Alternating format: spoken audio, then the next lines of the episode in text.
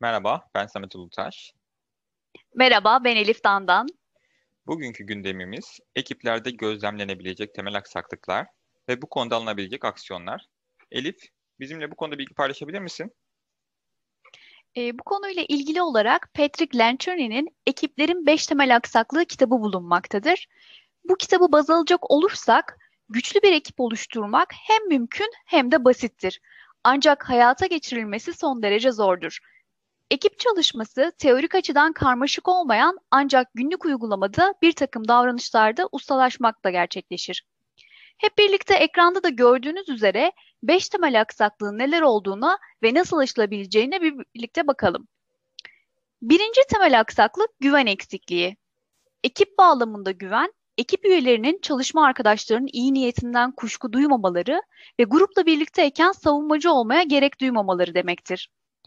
Güvenden yoksun ekiplerin gözlemlenen davranışlarını sıralayacak olursam, kendi zaaflarını ve yanlışlarını birbirlerinden gizlerler, yardım istemeden veya yapıcı katkılarda bulunmaktan kaçınırlar, kendi sorumluluk alanı dışında kalanları yardım teklifinde bulmaktan çekinirler, başkalarının niyetleri ve yetenekleri konusunda onları anlamaya çalışmadan bir takım sonuçlara varırlar, başkalarının beceri ve deneyimlerini değerlendirip onlardan yararlanmayı beceremezler, kin tutarlar, insanlarla birlikte olmaktan kaçınır, mazeret yaratırlar. Güvenli ekip üyelerinde biraz önce sıradıklarımın tersi davranışlar gözlemlemekle birlikte özellikle altını çizmek isterim ki başkasının beceri ve deneyimini takdir eder ve bunlardan yararlanır, tereddütsüz özür diler ve başkalarının özür dilemesine fırsat verirler.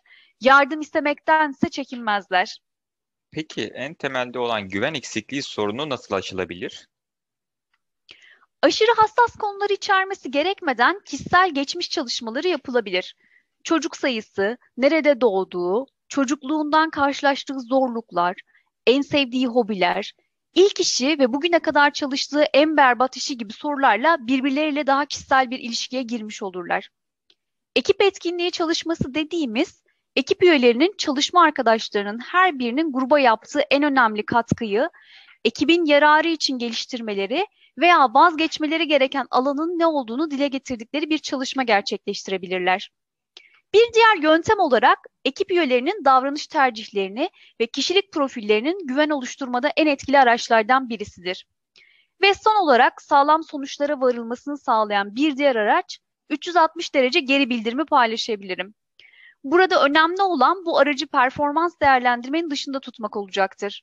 Aksi durumda bu aracın politik nitelik kazanmasına yol açabilir.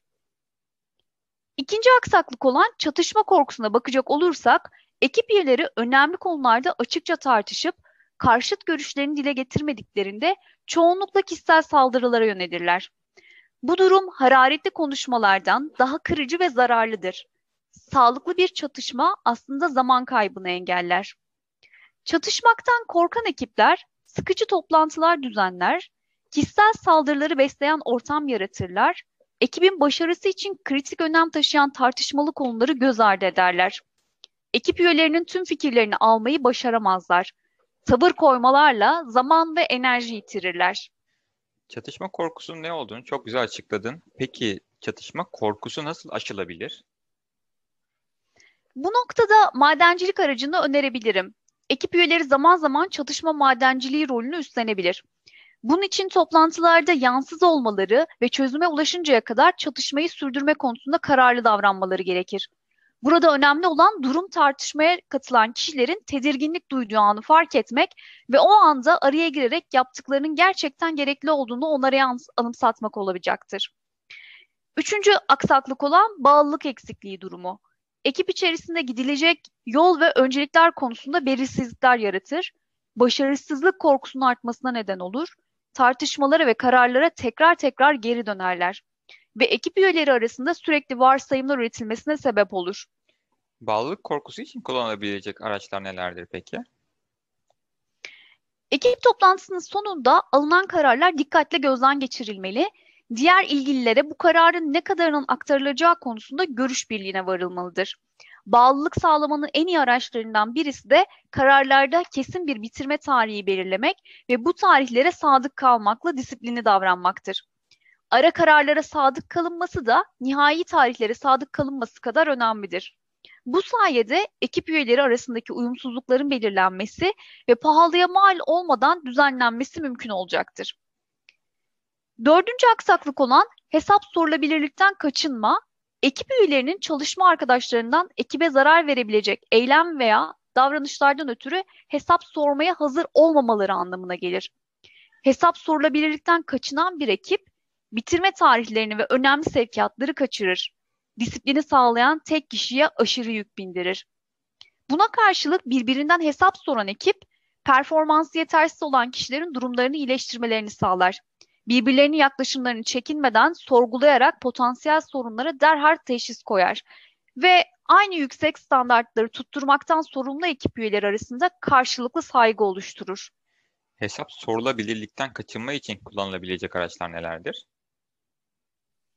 Ekip üyelerinin birbirlerinden hesap sormalarını kolaylaştırmanın iyi bir yolu ekibin neyi başarması gerektiğini, kimin ne görevi olduğunu ve başarıya ulaşmak için nasıl davranması gerektiğini herkese açıklamaktır. Yani hedef ve standartların olması diyebiliriz. Basit ve düzenli ilerleme değerlendirmenin yapılması için bir diğer araçtır.